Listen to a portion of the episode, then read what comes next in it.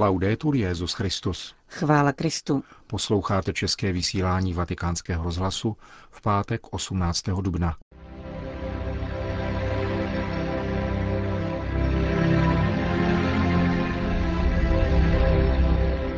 Milí posluchači, dnešním pořadu vám přinášíme zestručněnou úpravu rozjímání, které pro dnešní, tedy velkopáteční křížovou cestu v římském koloseu připravil arcibiskup Giancarlo Bregantini.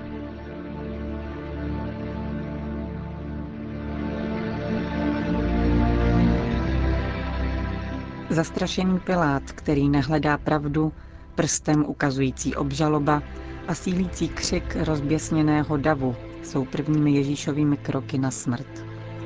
Nevinný jako beránek jehož krev zachraňuje jeho lid.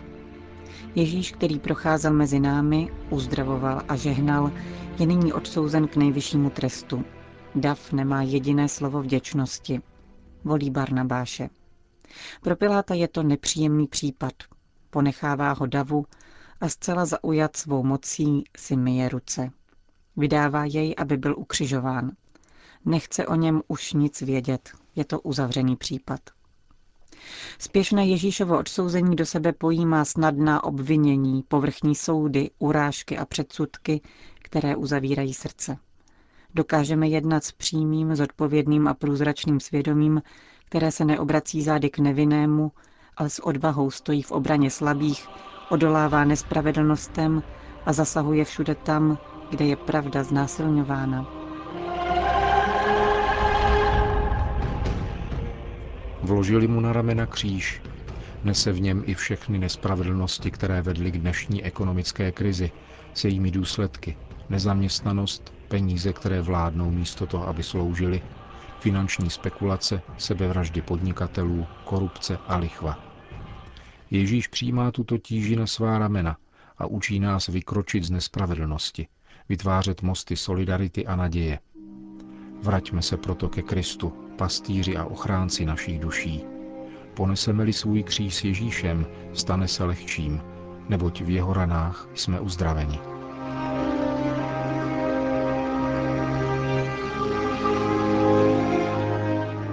Ježíš padá poprvé. Ukazuje se nám v lidské křehkosti. Pád do prachu nám vyjevuje ještě více jeho lásku.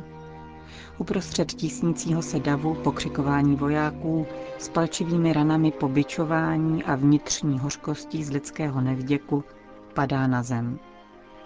Přesto je pro nás v tomto pádu, v tomto podlehnutí tíži, učitelem života. Učí nás přijímat křehkost, nedat se odradit selháním a uznat svá omezení. Pomáhá nám přijímat křehkost druhých, nevychloubat se nad tím, kdo padl, a nebýt k němu lhostejný. Dává nám sílu nezavírat dveře před tím, kdo klepe a hledá azyl, důstojnost a vlast. Svědomím vlastní křehkosti přijměme křehkost přistěhovalců, aby nalezli bezpečí a naději.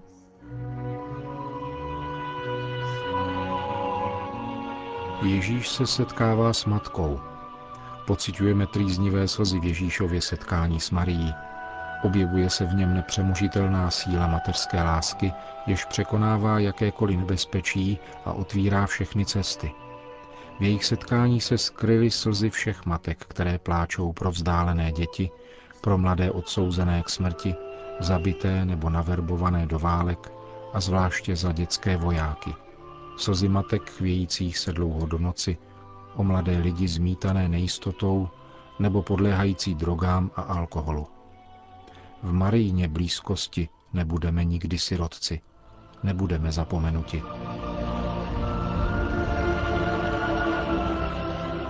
Šimon z Kyrény pomáhá Ježíšovi nést kříž. Prochází kolem náhodou. Přesto dojde k rozhodujícímu setkání jeho života. Náhodné se změní v základní a životodárné pravidlo následování Krista, které vybízí nést každý den svůj kříž zapírat sebe sama. Pokud se příliš držíš vlastního života, začne plesnivět nebo vysychat. Když jej nabídneš druhým, rozkvete a vydá zrno pro tebe a celé společenství. Vztah k druhým nás uzdravuje a plodí mystické, kontemplativní přátelství, v němž jsme sto nahlédnout posvátnou velikost bližního, objevit Boha v každé lidské bytosti, zachytit se boží lásky a snášet tak životní nesnáze.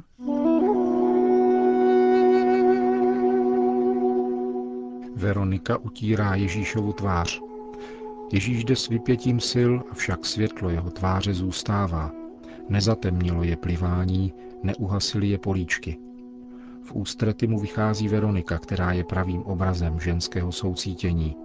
Veroničino pohlazení dostává na oplátku otisk vzácné Ježíšovy krve a jakoby odstraňovalo znesvěcující skutky, kterých se mu dostalo v hodinách mučení. Její dotek rozpoznává v Ježíšovi každého bližního, který potřebuje útěchu, doléhá k bolestnému úpění těch, jimž se nedostává pomoci, soucitu a umírají v osamocení. Ježíš padá po druhé. V Ježíši se naplňují dávná proroctví o pokorném a poslušném služebníku, který bere na svá ramena všechnu bolest našich dějin. Kráčí dál, stále osamocenější a v temnotě stále hlubší. Zahlídáme v něm hořkou zkušenost odsouzených ve vězení s jeho nelidskými protiklady. Jsou tu absurdnosti byrokracie, pomalost spravedlnosti.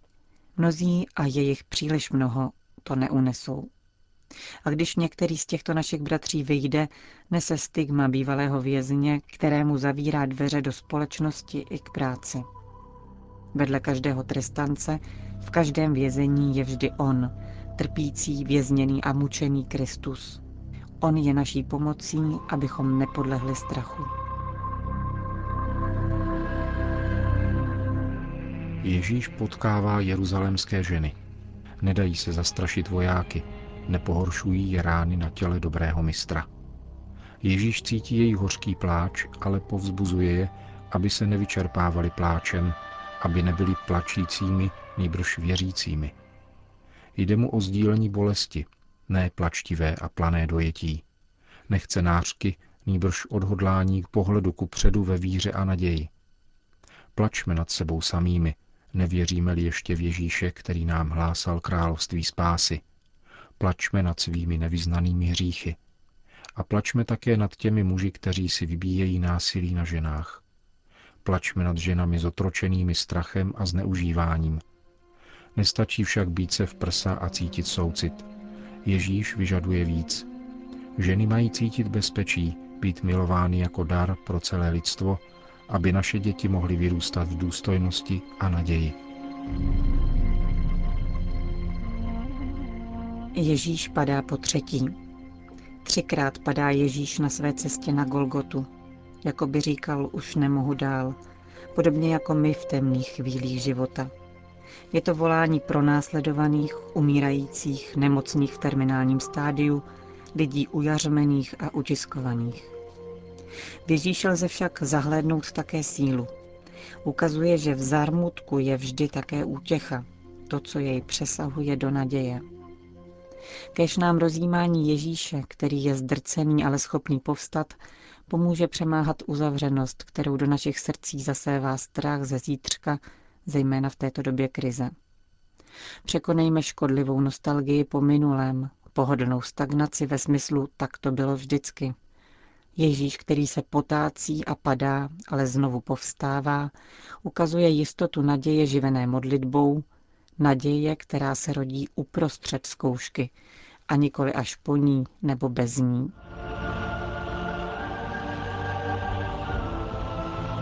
Z Ježíše strhli šat, obnažili ho. Je to projev nejzašího ponížení. Zakrývá jej pouze krev jeho ran. Tunika, kterou mu svlékli, však zůstává celá, jako symbol jednoty církve. Jednoty, kterou musíme znovu trpělivě hledat, v pokoji, o nějž je třeba usilovat každý den, spřádat ho zlatou nití přátelství, smíření a vzájemného odpuštění. V obnaženém a mučeném Ježíši spatřujeme znásilněnou důstojnost všech nevinných, zejména těch nejmenších. Bůh nezabránil tomu, aby jeho obnažené tělo bylo vystaveno na kříži.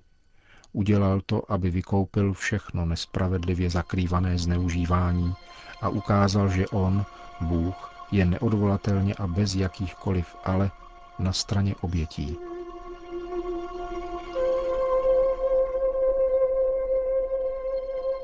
Ukřižovali ho. Náš pán Ježíš byl odsouzen k trestu ničemu, zrádců a vzporných otroků. Jiným pomohl, sám sobě pomoci nemůže, ať nyní se stoupí z kříže a uvěříme v něho. Posmívají se mu. Ježíš však nesestoupí, neopustí kříž. Je až do dna poslušen Otcově vůli. Také dnes je mnoho našich bratří a sester přibyto k lůžku bolesti. V nemocnicích, v domovech důchodců, v rodinách. Kež naše ruka nikdy nezraňuje, ale vždy utěšuje a doprovází nemocné. Pozvedá je z lůžka bolesti. Choroby nežádají o povolení ke vstupu. Zaskakují neočekávaně, otřásají člověkem, omezují horizonty a podrobují naději těžké zkoušce. Teprve když najdeme vedle sebe někoho ochotného naslouchat, být na blízku, posadit se na lůžku, může se nemoc stát školou trpělivosti, setkáním s boží trpělivostí. To, co bylo z lidského hlediska odsouzením, se může proměnit ve výkupnou oběť pro dobro našich komunit a rodin po vzoru svatých.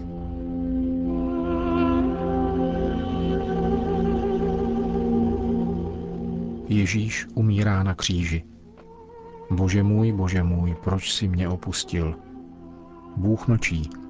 Mlčí, protože jeho odpověď je tady, na kříži. Ježíš, on je boží odpovědí. Věčné slovo vtělené z lásky.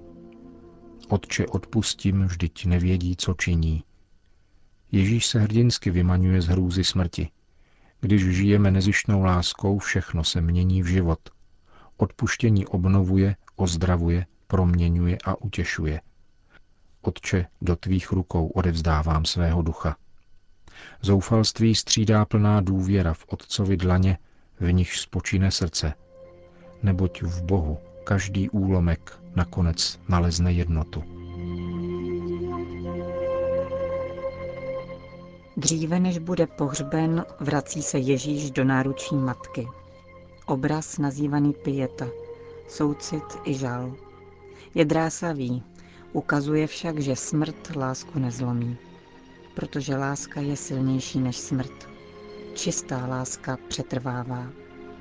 Kdo je ochoten obětovat pro Krista svůj život, opět jej nalezne, proměněný, překonávající smrt. Slzy se mísí s krví v tomto obrazu, jako v životě rodin zasažených náhlou bolestnou ztrátou, zejména smrtí dítěte. Pěta nás vybízí k blízkosti bratřím žijícím v zármutku, pečovat o ty, kdo trpí na těle či na duchu, kdo mají zlomeného ducha.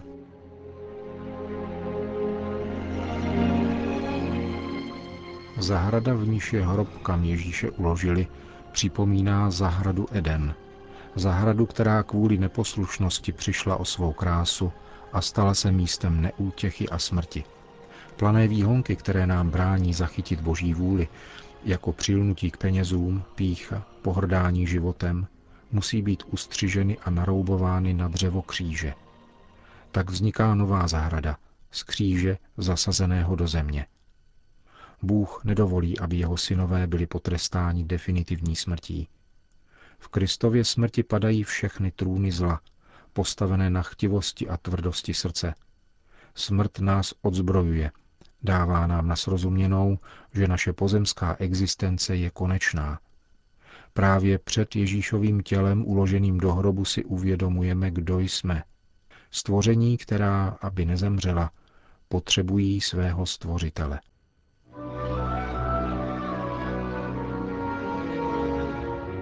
Slyšeli jste zestručněnou úpravu rozjímání arcibiskupa Bregantiniho pro křížovou cestu v římském koloseu, které se dnes na Velký pátek večer zúčastnil, jak je tradicí, také papež František. Laudetur Jezus Christus.